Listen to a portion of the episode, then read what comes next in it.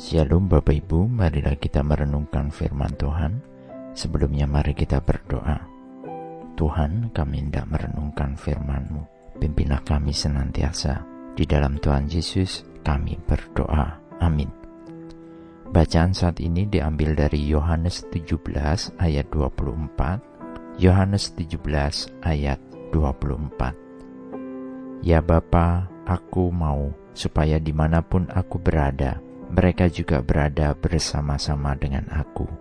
Mereka yang telah engkau berikan kepadaku, agar mereka memandang kemuliaanku yang telah engkau berikan kepadaku. Sebab engkau telah mengasihi aku sebelum dunia dijadikan.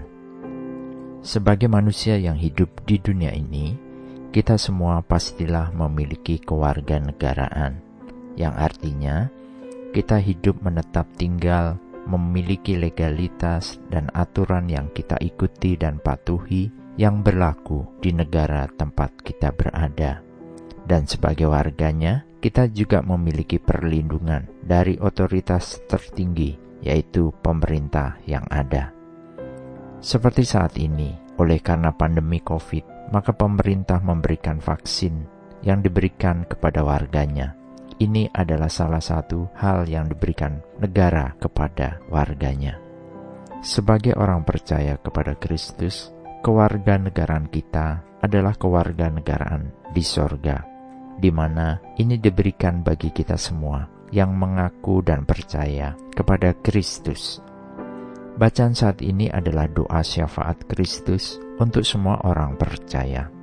Hal yang dilakukan Kristus adalah hal keteladanan di mana Kristus memberi teladan kepada kita, yaitu untuk kita juga mendoakan yang lainnya. Dan di bagian ini adalah doa permohonan Kristus agar kita semua pengikutnya dapat bersama-sama dengan Tuhan dan ada dalam kemuliaan Tuhan. Yesus datang ke dunia adalah juga mengemban misi Allah. Yesus datang merendahkan dirinya untuk mati disalibkan dan bangkit bagi penebusan dosa manusia. Ini semua agar manusia dapat diperdamaikan dengan Allah. Dan ketika manusia diperdamaikan, maka kita pengikut Kristus akan memperoleh kewarganegaraan surgawi. Tidak hanya itu saja, tetapi kita juga memiliki kesatuan yang hidup bersama-sama dengan Dia. Yohanes 17 ayat 21 menulis, supaya mereka semua menjadi satu, sama seperti engkau ya Bapa, di dalam aku dan aku di dalam engkau, agar mereka juga di dalam kita, supaya dunia percaya bahwa engkaulah yang telah mengutus aku. Kristus yang telah menyambut kita adalah Kristus yang telah menyelamatkan kita.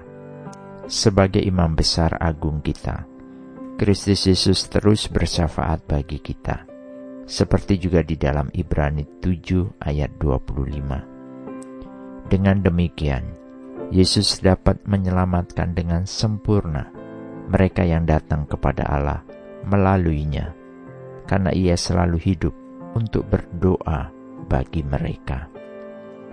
Melalui doa syafaat Kristus, setiap kita orang percaya dapat menerima kasih karunia untuk diselamatkan tanpa doa syafaat itu dan tanpa kasih karunia-Nya, kita akan jauh dari Allah.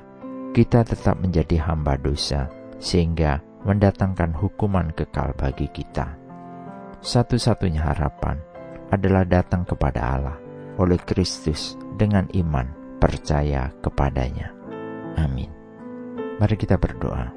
Bapa Surgawi, terima kasih untuk pengorbanan Yesus yang mati untuk membayar harga dosa kami. Terima kasih atas kehidupan kekal bersama Tuhan. Terima kasih bahwa kelak kami akan melihat kemuliaan Tuhan. Di dalam nama Tuhan Yesus, kami berdoa dan bersyukur. Amin. Tuhan Yesus memberkati. Shalom.